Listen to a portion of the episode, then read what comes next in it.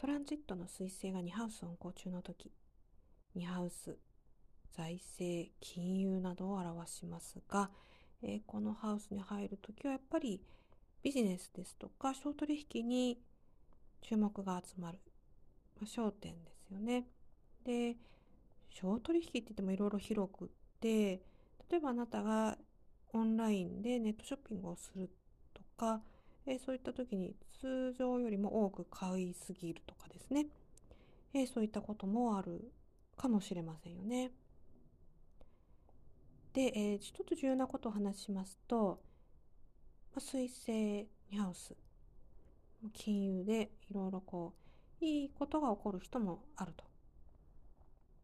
だけど、え前回もお話しした通り彗星がアフリクトされている時、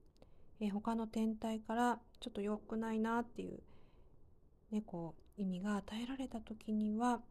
まあ、金融小取引全てにおいて良い結果が出にくくなります。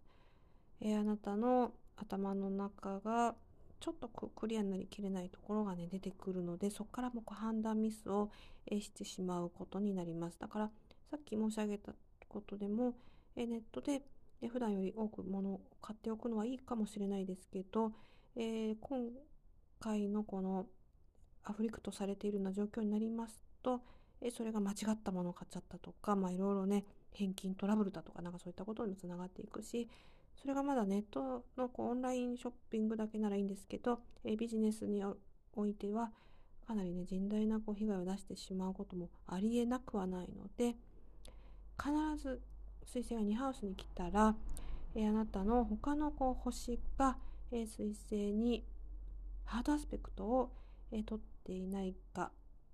特に、ま、土星岩の天体に、え、注目をしておかれると良いように思っています。